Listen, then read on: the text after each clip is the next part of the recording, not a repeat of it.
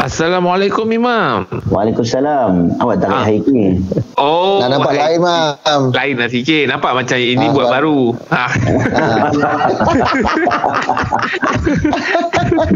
Aduh. Okey, Mam. Apa Ya. hukumnya solat seorang lelaki yang ada emas atau sus, uh, sutra di dalam poket seluarnya? Okey, orang lelaki ni tidak boleh memakai perhiasan emas.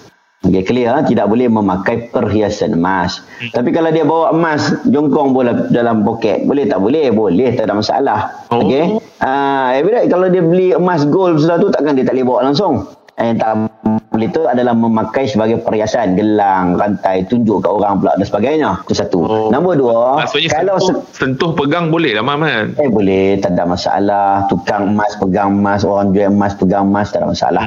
Uh, cuma yang dalam isu sekarang, isu dia adalah uh, boleh tak dia pakai ke tempat solat? Okay. Kalau seorang lelaki tu dia pakai emas sekalipun, bukan setakat bawa, pakai rantai gelang emas sekalipun, kan? Dia solat, solatnya sah. Uh, dia oh. tidak mengganggu hukum solat. Hukum solat lain. Yang dia pakai tu hukum dia haram dia memakai. Hmm. Tetapi solat sah. Sebab solat ni simple je. Badan you kalau tak ada najis, you menghadap kiblat dengan betul semua, cukup syarat, cukup rukun, sah lah.